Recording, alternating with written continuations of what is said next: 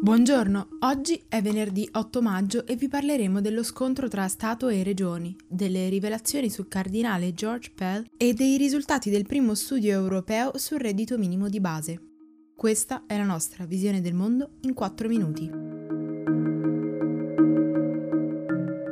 Le Nazioni Unite hanno chiesto ai Paesi membri fondi per 4,7 miliardi di dollari da destinare soprattutto agli stati più fragili per l'acquisto di attrezzature mediche e la cura dei malati e per proteggere le milioni di vite messe in pericolo dalla pandemia. Secondo il vice segretario generale per gli affari umanitari, Mark Lowcock, infatti, è nelle zone più povere che gli effetti della diffusione della Covid-19 saranno più devastanti e destabilizzanti. A preoccupare particolarmente è la situazione dell'Africa. L'Organizzazione Mondiale della Sanità ha avvertito che il continente potrebbe diventare il prossimo epicentro dell'epidemia e secondo le proiezioni dei ricercatori, se questo dovesse accadere, gli stati africani potrebbero aver bisogno di un numero di terapie intensive di almeno 10 volte superiore rispetto a quello attuale.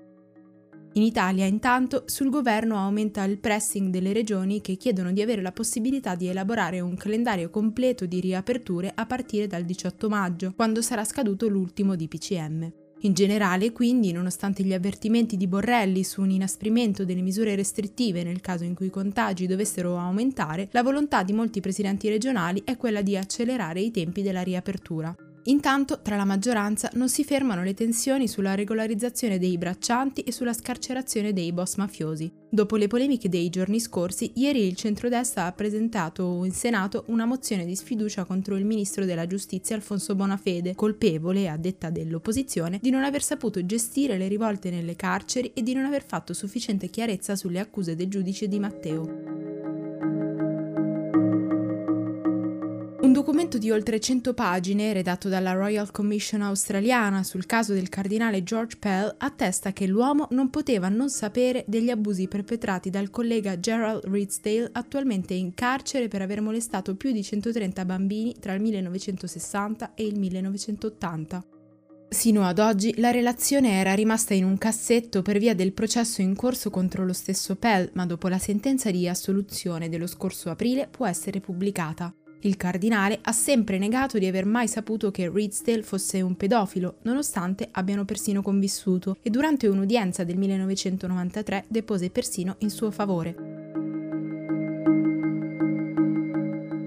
Sono usciti i risultati del primo studio condotto in Europa, per la precisione in Finlandia, sugli effetti del reddito minimo di base. La ricerca, condotta dall'Università di Helsinki, attesta che la sperimentazione ha migliorato la vita delle persone che hanno ricevuto l'assegno, il loro benessere mentale e ha aumentato la loro fiducia e soddisfazione. Tuttavia non sembra averli incentivati o aiutati a trovare un impiego. Nel biennio 2017-2018 l'esperimento ha distribuito a 2.000 disoccupati selezionati randomicamente 560 euro mensili.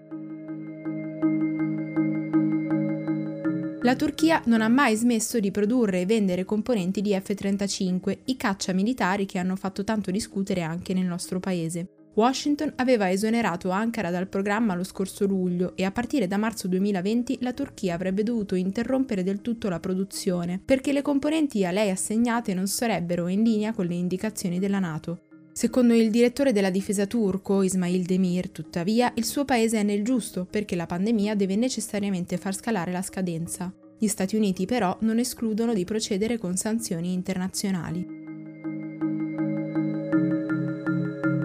Alcuni dipendenti di una delle sedi californiane di Amazon, il colosso del commercio online, hanno riferito al Guardian di sentirsi costretti a recarsi a lavoro nonostante siano malati, per paura di essere licenziati. Questo sebbene il governo abbia emanato dei pacchetti di aiuti statali per coprire la malattia in tempo di coronavirus. Alcuni lavoratori riferiscono persino che questi soldi sono stati loro negati perché i magazzinieri non rientrerebbero nelle categorie protette dal provvedimento. Attualmente sono almeno quattro le sedi dell'azienda che hanno registrato casi di Covid-19. Per oggi è tutto. Da Antonella Serrecchia e da Rosa Uliassi a lunedì.